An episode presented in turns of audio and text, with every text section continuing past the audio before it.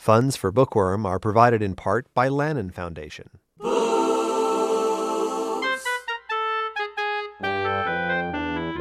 would we be without books? Where would we be without Gulo Ginsberg? It's a rhetorical question, sir, but where would we be without books? From KCRW and KCRW.com, I'm Ann Beattie. Welcome to this Bookworm retrospective show, a celebration of 33 years of Bookworm on KCRW with Michael Silverblatt. Michael is on hiatus for health reasons. I was a guest on Bookworm many times. Michael spoke with me about my short stories and novels. We became buddies, sharing our love of literature. He was brilliant and compassionate. He adored writers, and I believe I can speak for those he interviewed. We adored him. The Nobel Prize in Literature has been awarded annually since 1901 to an author from any country who has, in the words of the will of Swedish industrialist Alfred Nobel, in the field of literature produced the most outstanding work in an idealistic direction. Michael spoke with eight Nobel Prize laureates. We heard excerpts from bookworm shows with four of them Toni Morrison, Wole Soyinka, Orhan Pamuk, and Seamus Heaney. Today we'll be hearing from four more laureates Kazuo Ishiguro, Mario Vargas Llosa, Doris Lessing, and Czesław Miłosz. Kazuo Ishiguro, the 2017 Nobel laureate, was born in Japan. He moved to England with his parents when he was five. He was a frequent guest on Bookworm. In 1990, we discussed his Booker Prize winning novel, The Remains of the Day. The novel is about a butler in the days after the fall of the English butler, ruminating about his service for Lord Darlington and about the kind of world that has produced him and now, to some extent, ejected him. This book is also about love in a sense, and in some way, the unexpressed love for Miss Kenton. The what is her post? She's a housekeeper. His unexpressed love mirrors perhaps his inexpressible love or devotion to Lord Darlington. And so this is a book where great amounts of um, comedy as well as passion get expressed off stage, as it were. How do you express an inexpressible love as a writer? Well, I, I, guess by trying to portray all the tensions surrounding the lack of expression. Um, and the portrait of Stevens in this book is a lot of it is just that. It's it's it's it's about a man who, for some reason, has forbidden himself to love, and this very painful idea comes over him that he has wasted his life. Lord Darlington for different reasons, eventually becomes a Nazi sympathizer. Is the political sense of the book its base or subordinate in some sense to it? Certainly, when I was planning the book, it, it was a very fundamental part of the structure. In fact, one of the reasons I decided to write through a character of a butler was because that provided me with a key metaphor. And that metaphor was this that um, I wanted to say something about the relationship of the small, ordinary person to political power. And I suppose in, in, in some sort of way, I was suggesting that there is something of the butler in most of us. And that's really the position Stevens adopts. He says, and I think it's a very dangerous one politically, but he says, uh, look, I'm just a butler. I don't understand about world economics and, and diplomacy uh, and military strategy. Um, I'm just a butler. And the only way someone like me can contribute to great affairs is really to just serve a great man who does know. But of course, uh, unfortunately for him, he, he trusts in the wrong man. He trusts in the man who ends up collaborating with the Nazis. In 2005, I spoke with him about his novel Never Let Me Go. Although it takes place in England in the late 1990s, it has a dystopian science fiction dimension. Children who are clones are being educated at a boarding school. They will eventually be used as organ donors. These are, in a sense, children who've been given special treatment. They've been sent to a a special school where the teachers are concerned to give them poetry, novels, have them do art. There's a sports pavilion, there's attractive grounds, there are places for their privacy. After they leave this establishment, um, the kids ask this question why, why did they make us do all this? And they, they realize that they have a limited lifespan, you know, that they're, they're bred for organ donation. They, they don't expect to live much beyond their late 20s. So why, why did they spend so much of their time and energy um, being encouraged to create art? Why create a conscious being only to destroy that being through four donations after which they're said to be completed, although monstrously they may be conscious still and still giving donations after they've been officially completed. Yeah, I don't believe in God, but if if there was a God, you might well ask more or less the same question to God about how He's built us. Yes. Yeah. Um, you know, so so why why you know since we we're all basically we've been created to only live at most you know 80 90 years un, unless something comes and cuts us down earlier than that. Um, so what is the point? You know, why do we not just art but why you know why do we work? Why why do we have a moral consciousness? Why do we worry about um, our relationships and seeking love and being loved if we're just all going to just um, crumble into dust anyway. Who devised this? Why were we created just to die again? But all the questions I wanted these young people to ask are the questions that we all ask, and all the questions that they push to the back of their minds, like those ones that you just said. You know, so why why have we why have we been created? You know, should we rebel? They're the same questions I think that we push to the back of our minds. You know, we know we're mortal, but we don't spend all our time morbidly dwelling on that fact. We, we involve ourselves in the minutiae of our little lives. We even entertain myths about how we can ward off death through art or through finding true love, uh, just as these kids do. That was Kazuo Ishiguro, Peruvian novelist Mario Vargas Llosa was awarded the Nobel Prize in 2010. He ran unsuccessfully for the presidency of Peru. Today, I'm, I'm very honored to have as my guest Mario Vargas Llosa, the great Peruvian novelist, recently politician, whose most recent book, In Praise of the Stepmother, has been published by Farrar Straus and Giroux the first self-avowedly erotic Mario Vargas Llosa novel. What led you to this? Well, I think it's a novel.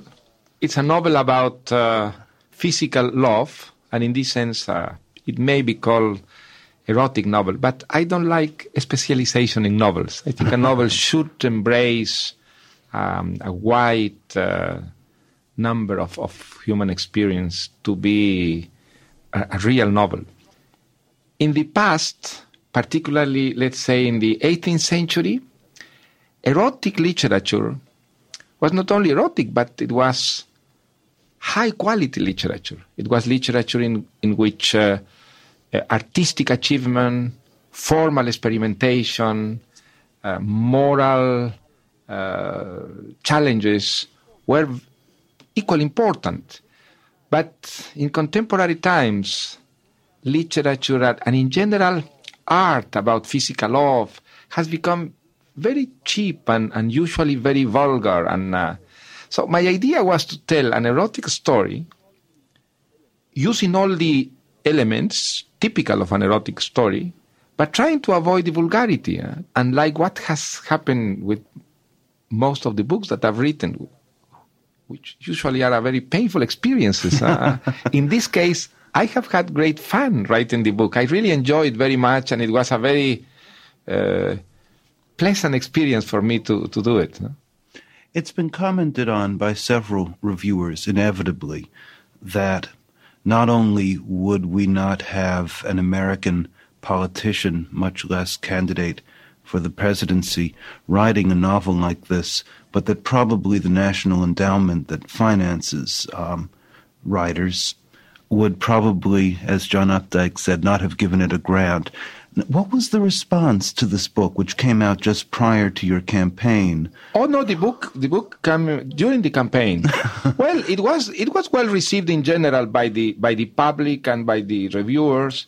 It was used, of course, by my op- opponents in the campaign against myself, presenting me as a pornographer, and but I don't think this has much effect, you know, in the results of the election. I I, I don't think I was defeated because the book. No, I don't think that had. Don Rigoberto's paradise is undone, in a sense, by literature or the fledgling attempts at literature. His son has written a composition for school called In Praise of the Stepmother, and it is in reading this composition that Don Rigoberto realizes that his son and his new wife have been, in fantasy, in reality, um, coupling. Um, does literature overthrow all paradises? Well, I think that's one of the functions of, of literature to reveal what is hidden, what is hidden in the mind, in the in the sensibility, in the personalities, in the social world. I think that that's one of the most important aspects of, of literature to complete uh, the, the description of the real world, to make uh, visible which is invisible for, for most of the of the of the people most of the time, and also to activate uh, human imagination for renewal, for renewal, for for not uh, to to to become uh, passive and and to to decline. huh? I think this this is one of the this one of the most important functions of literature and art to excite people and to give people ideas sometimes the wrong ideas but ideas that push them to to act to do something to find and to criticize and to be alert of the limitations of, of the real world That was Peruvian novelist Mario Vargas Llosa. Today, we're hearing from Nobel laureates Michael Silverblatt interviewed on Bookworm. We'll be back after this short break. I want to tell you about a new show from the Financial Times called Life and Art from FT Weekend, hosted by me, Lila Raptopoulos. Life and Art is twice a week. On Mondays, I have a guest on to talk about life and how to live a good one. Everything from winter travel to cooking to living more creatively. And on Fridays, we talk art. Two FT journalists and I discuss a piece of culture that's in the air new music, movies, and more. Find Life and Art from FT Weekend wherever you listen. I am Ann Beattie, and this is a Bookworm retrospective show, which includes four of the eight Nobel laureates Michael talked with. Doris Lessing, Nobel laureate in 2007, was born to British parents in Iran, but spent her childhood in Rhodesia, now Zimbabwe. Today, my guest is Doris Lessing. It's the occasion of the publication by HarperCollins of volume one of her autobiography, Under My Skin. And the most recent novel is The Fifth Child. I was very um, stirred by your recollecting a childhood intransigence, um, saying in the face of the stuck position of your mother and father that I will not. I will not be like that. I will not become that.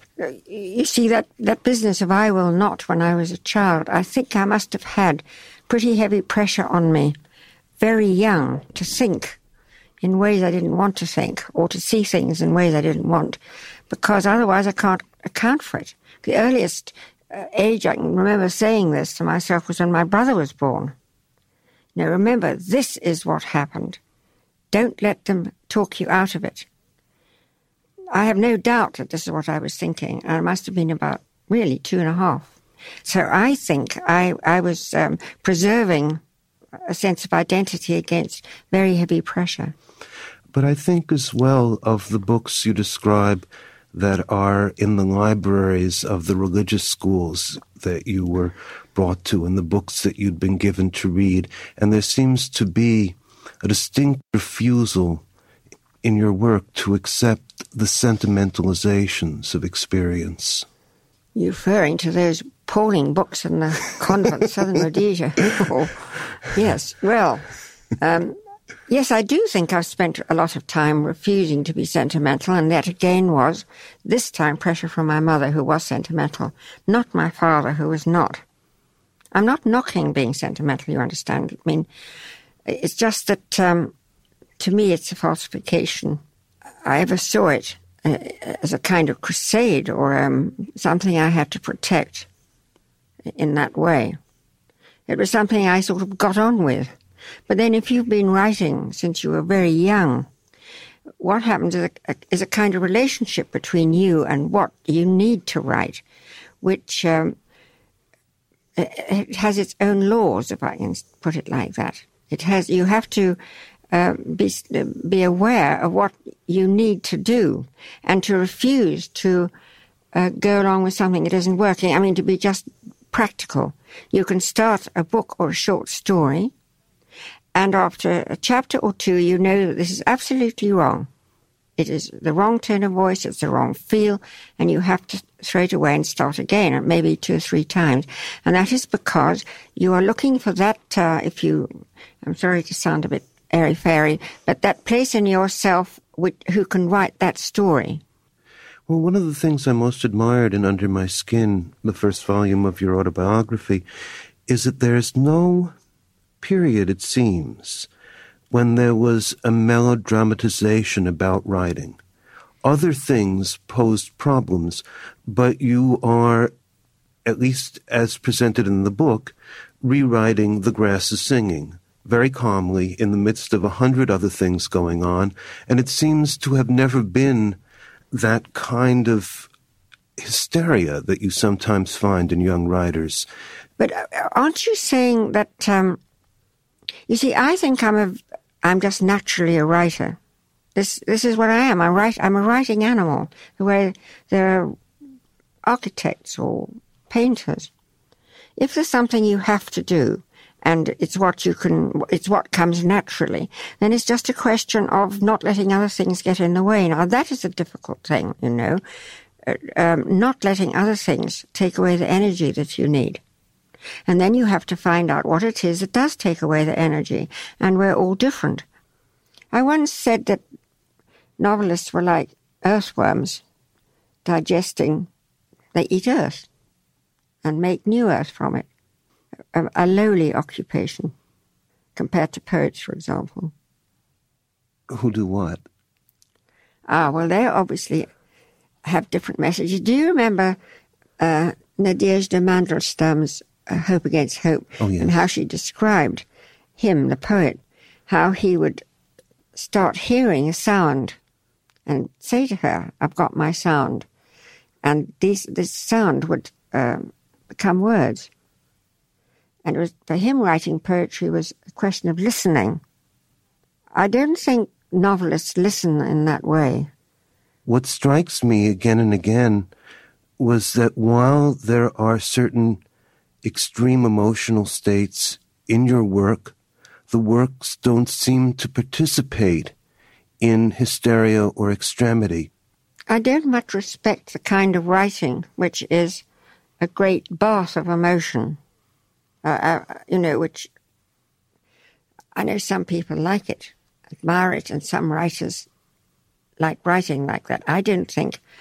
I, I think um, no matter how violent or difficult or complicated uh, the life is that you're describing, you, you should, of course, be apart from it, to have some kind of a bird's eye view, if you like, or a worm's eye view. that was Doris Lessing. Czesław Miłosz, born in Lithuania, was the Nobel laureate in 1980. There was an international festival celebrating him in 1998, which Michael attended. Czesław Miłosz, surely one of the world's two or three greatest living poets, is still remarkably vital at 87. His book Roadside Dog was published by Farrar Straus and Giroux, and it's a brilliant achievement, experimenting with parables, daybook entries, and mini fiction. In 1980, he was informed he had won the Nobel Prize. This spring, Claremont McKenna College hosted an international festival honoring Miłosz. Organized by McKenna professor Robert Faggen, this gathering of world poets and scholars included Irish Nobel Prize laureate Seamus Heaney. This is Czesław Miłosz reading his poem The Blacksmith Shop at the Lannan Reading in Los Angeles this spring. I returned to Lithuania, um, to my native place, uh, uh, after 52 years. And then I, I stood at the place where there was in my childhood blacksmith shop. And this is a, a poem about that. I like the bellows operated by rope, a hand or foot pedal, I don't remember which, but that blowing and the blazing of the fire, and a piece of iron in the fire held there by tongues, red, softened for the anvil, bitten with a hammer, bent into a horseshoe, thrown in a bucket of water, sizzle, steam, and horses, each to be shod, tossing their manes, and in the grass by the river, plowshares, sledge runners, harrows waiting for repair. At the entrance, my bare feet on the dirt floor. Here, gusts, gusts of heat. At my back, white clouds. I stare and stare. It seems I was called for this to glorify things just because they are. Nobel laureate Seamus Heaney's most recent work is Opened Ground, Selected Poems 1966 to 1996, published by Farrar Straus and Giroux.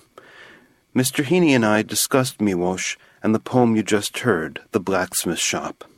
The poet is remembering the blacksmith shop. The child is there he remembers the things lying around, the harrows and the the old uh, farm farm machinery. He remembers his feet on the clay floor. He remembers the fire. It's autobiographical. Clearly, this is a memory of a specific uh, blacksmith shop in Lithuania. But there is a sense that uh, Miłosz is remembering for us all, for the species almost. And the, the poem opens out at the end from autobiographical remembrance, and beautiful as that is, it has been in the poem, there comes this calm, tender, sure statement about what poetry is. And he says, It seems I was called for this, to glorify things just because they are.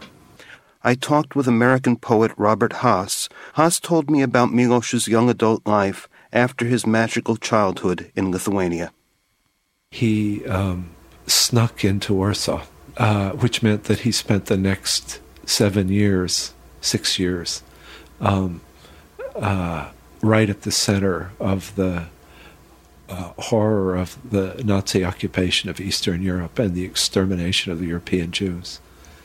When it looked like the Russian army was about to invade Warsaw, people in the underground who were in contact with the Polish uh, government in exile in London um, arranged a pre established time when the Poles in the underground would come out onto the streets and fight the Nazis as the Russians were advancing across the river into the city, so that there would be a Polish government of sorts in place when the Russians arrived. This was supposedly coordinated with the Russian army. The signal was given. Young Poles with um, bottles full of gasoline, um, handmade guns, stolen guns, went into the streets, and the Russian army waited on the other side of the river while the German army killed 250,000 Poles. This is Robert Hass reading Czesław Miłosz's poem Dedication, written for the dead of the Warsaw Uprising. Dedication. You whom I could not save, listen to me. Try to understand this simple speech as I would be ashamed of another. I swear there is in me no wizardry of words. I speak to you with silence, like a tree or a cloud. What strengthened me for you was lethal. You mixed up farewell to an epoch with the beginning of a new one. Inspiration of hatred with lyrical beauty, blind force with accomplished shape. Here is a valley of shallow Polish rivers and an immense bridge going into white fog. Here is a broken city, and the wind throws the screams of gulls on your grave when I am talking with you. What is poetry which does not save nations or people? A connivance with official lies. A song of drunkards whose throats will be cut in a moment. Reading for sophomore girls. That I wanted good poetry without knowing it. That I discovered late its salutary aim. In this, and only this, I find salvation. They used to pour millet on graves or poppy seeds to feed the dead who would come disguised as birds. I put this book here for you who once lived so that you should visit us no more. Warsaw, 1945. Robert Hass reading Dedication by Czesław Miłosz. Thank you very much, Bob. That was poet Robert Hass reading Dedication by Nobel laureate Czesław Miłosz. This bookworm retrospective show also featured Nobel laureates Kazuo Ishiguro, Mario Vargas Llosa, and Doris Lessing. This is Ann Beattie. I am so grateful to KCRW for making it possible for me to honor my dear friend Michael Silverblatt for his Herculean efforts on behalf of literature, writers, and those wonderful people out there who are readers. The most dedicated reader of all is Michael Silverblatt. This show was produced by Alan Howard and Connie Alvarez. The engineer was PJ Shahamet. Bookworm and this retrospective are made possible by Lannan Foundation.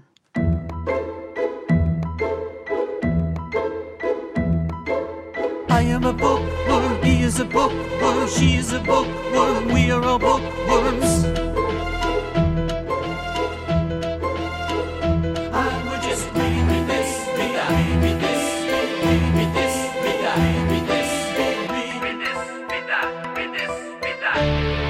That. I am a bookworm, we are all bookworms. Funds for Bookworm are provided in part by Lannan Foundation. This program is produced in the studios of KCRW Santa Monica. You can access archives of all Bookworm programs and podcast the most recent ones at kcrw.com/bookworm. The Bookworm themes were composed and performed by Ron and Russell Mael of Sparks.